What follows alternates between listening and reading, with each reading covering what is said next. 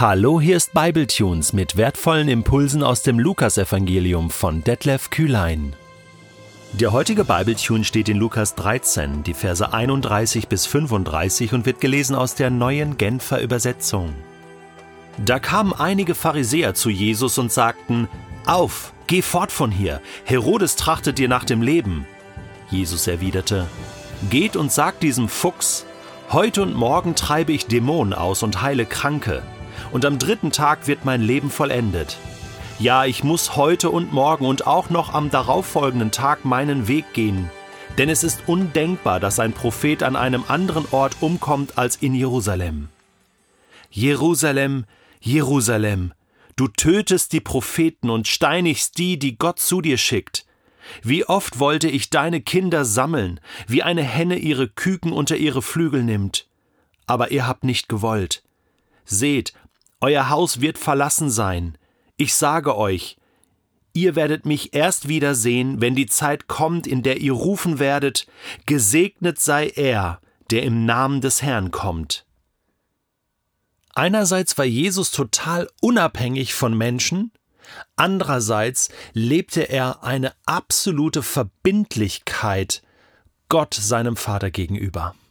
Und vielleicht ist das ja die geheimnisvolle Formel.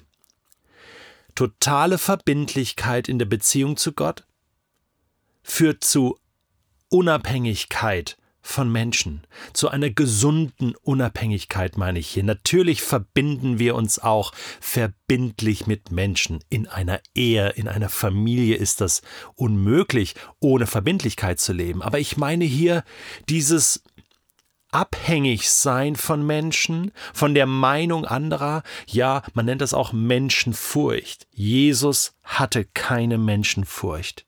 Er wusste genau, was sein Weg ist, er wusste genau, was der Vater im Himmel von ihm wollte, und deswegen war er unabhängig. Die Pharisäer, die meinen das nett hier gehen zu Jesus sagt, hey, wir haben gehört, Herodes trachtet dir nach dem Leben, versteck dich, zieh fort von hier. Hier, das ist sehr wahrscheinlich Galiläa noch, die Heimatprovinz von Jesus. Dort herrschte der König Herodes, den wir auch an anderen Stellen schon im Lukas-Evangelium äh, gesehen haben. Und da war er noch ganz offen für Jesus. Einmal äh, möchte er ihn treffen, möchte Zeichen und Wunder erleben und Jesus geht gar nicht darauf ein, da schon nicht und jetzt noch weniger, geht hin und sagt diesem Fuchs, nette, nette Anrede hier, äh, der Fuchs ähm, steht ja für ein Raubtier, ein listiges Raubtier, könnte man sagen. Ähm, und dieser Herodes war ganz schön listig und schlau. Aber andererseits nur ein Fuchs. Äh, kein Löwe, kein Löwe von Galiläa oder, oder ein Bär oder so, ja, irgendwas Größeres oder ein Tiger. Ja, nein, ein, ein, ein Fuchs. Ein schlauer Fuchs. Und es ist ein bisschen despektierlich hier gemeint. Ne? Sagt dem Fuchs, der da in seiner Höhle sitzt, in seinem Bau, der Fuchs in seinem Bau, ähm, ich mach, was ich will. Du musst deinen Weg gehen, ich gehe meinen. Das ist hier die Antwort, oder? Heute und morgen treibe ich Dämonen aus und heile Kranke. Hey, ich bin für das Reich Gottes unterwegs. Ich kann mich nicht dem Willen irgendeines galiläischen Königs unterordnen. Das geht nicht, dafür bin ich nicht gekommen. Und im weiteren Verlauf macht Jesus auch deutlich, dass er der viel größere König ist. Das ist ein Selbstbewusstsein. Das dürfen wir als Königskinder auch haben, dieses Selbstbewusstsein. Ich mache mich nicht abhängig von irgendwelchen Launen von Menschen. Klar, wenn ich in einer gewissen Abhängigkeit lebe, zum Beispiel am Arbeitsplatz. Ich habe früher auch Chefs gehabt, die ihre Launen hatten. Und es ist gar nicht so einfach damit umzugehen. Und wenn ich gewisse Aufträge bekommen habe, klar, dann muss ich die auch ausführen. Aber auch da kann ich mich unabhängig machen, zum Beispiel von der Laune, dass ich mich davon nicht beeinflussen lasse und sage, ja, okay, der ist heute schlecht gelaunt oder die, aber mein Vater im Himmel ist gut gelaunt. Der denkt gut über mich. Im Moment ist Freude im Himmel. Und dann verbinde ich mich mit der Atmosphäre und der Stimmung des Himmels. Und dann führe ich diesen Auftrag aus und alles ist gut. Weißt du, dieses in dem Bewusstsein meiner Identität, wer ich bin, zu leben, ganz praktisch. Das hat Jesus getan und das ist mutig, denn ich meine, die Pharisäer sagen ihm hier, der trachtet dir nach dem Leben. Der will dich umbringen. Das geht ja jetzt nicht darum, dass der irgendwie sagt, du, der ist irgendwie sauer auf dich, sondern, sondern das geht hier um Leben und Tod. Jesus weiß, welchen Auftrag er hat. Und Jesus weiß auch, dass er sowieso sterben muss. Aber nicht in Galiläa, nicht von diesem Herodes umgebracht. Nein, ich muss heute und morgen und auch noch am darauffolgenden Tag meinen Weg gehen, denn es ist undenkbar, dass ein Prophet an einem anderen Ort umkommt als in Jerusalem. Und Jesus weiß das. Er muss nach Jerusalem, dieser Hauptstadt Israels, dieser großen Stadt. Dort wird er als Messias verurteilt werden und sterben müssen. Jerusalem ist das Zielort, die Zielstadt. Und Jerusalem, das ist jetzt das Stichwort für Jesus. Und jetzt kommt er zu etwas viel Wichtigerem, als über Herodes nachzudenken. Er weint und klagt über Jerusalem.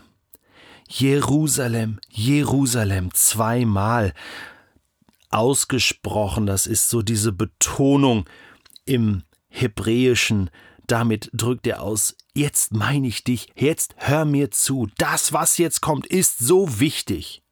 Was tust du? Du tötest die Propheten und steinigst die, die Gott zu dir schickt.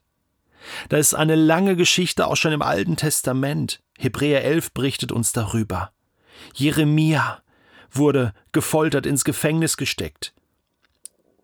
Jesaja wurde der Legende nach sehr wahrscheinlich in Jerusalem zersägt andere Gottesmänner, Gottesfrauen verfolgt, gesteinigt, getötet in Jerusalem. Jerusalem, du bist die Stadt Davids. Du bist die auserwählte Stadt. Und was tust du? Du wehrst dich gegen die Liebe Gottes. Du trittst die mit Füßen, die Gott der Herr dir schickt aus Liebe. Und jetzt gebraucht er dieses tolle Bild von einem von einer Henne, die ihre Küken unter ihre Flügel nehmen möchte. Wie oft wollte ich deine Kinder sammeln? Er selbst, Jesus, war schon einige Male in Jerusalem, hat dort gepredigt, hat dort geheilt, hat dort gewirkt, hat dort die Liebe Gottes hingebracht. Auch er, er der Messias. Wie oft wollte ich das tun, dich schützen. Er zitiert hier sehr wahrscheinlich aus Jesaja 31. Es gibt verschiedene Stellen, die davon berichten, aber 31,5 im Buch Jesaja. Wie ein Vogel über seinem Nest kreist und seine Jungen ständig im Auge behält, so werde ich, der allmächtige Gott, Jerusalem beschützen. Ich beschirme und verteidige die Stadt, ich verschone und befreie sie. Also Jerusalem mitten im Herz Gottes. Israel, das Volk, ist der Augapfel Gottes. Gott hat es ständig im Blick. Und der nächste Vers im Buch Jesaja heißt dann, Vers 6, Kehrt um, ihr Israeliten, zurück zum Herrn. Ihr habt euch schon so weit von ihm entfernt. Das ruft der Prophet, der, den, den sie dann zersägt haben in Jerusalem. Und Jesus weint über diese Stadt, weint über dieses Volk und sagt, warum lasst ihr euch nicht retten? Es heißt hier, ich hab gewollt, also Gott will. Und dann heißt es, aber ihr habt nicht gewollt. So viel zu dem Thema, ja, habe ich jetzt einen freien Willen? Kann ich, kann ich dieses Angebot Gottes, was er mir macht, kann ich das ablehnen? Ja. Und Jesus drückt es in einem Satz aus. Gott will, ich will, der Himmel will, aber du willst nicht. Übrigens, was für eine ganze Stadt gilt, gilt auch, äh, das, äh, hier sind ja nicht die Bauwerke gemeint, das sind die Menschen. Es gilt für jeden Menschen. Jeder Mensch soll wissen, Gott will. Gott hat alles gegeben. Gott reicht dir die Hand. Er will. Das ist nicht das Problem. Das Problem ist, dass Menschen nicht wollen. Dass sie das mit Füßen treten. Dass sie das ablehnen. Und Jesus klagt darüber. Das lässt ihn nicht unberührt. Er weint darüber. Er hat so großes Mitleid. Seht, euer Haus wird verlassen sein. Und da sieht er schon die Zerstörung Jerusalems 70 nach Christus. Der Tempel wird zerstört werden. Alles wird zerschlagen werden. Ihr werdet mich erst wiedersehen, wenn die Zeit kommt, in der ihr rufen werdet.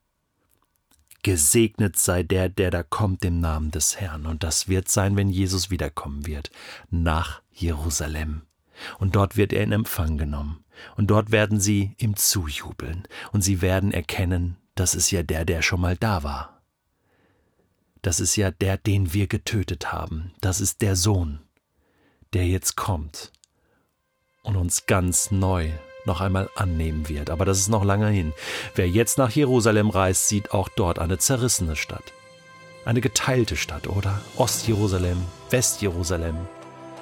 Eine umkämpfte Stadt, ein Zankapfel, aber gleichzeitig auch Gottes Augapfel. Er wird darüber wachen. Und das tut er jetzt schon tausende von Jahren. Hast du gewusst, dass Gott will, dass Gott dich will, dass seine Langmut, seine Geduld in deinem Leben dich zur Umkehr leiten soll? Er wartet darauf, dass du auch willst.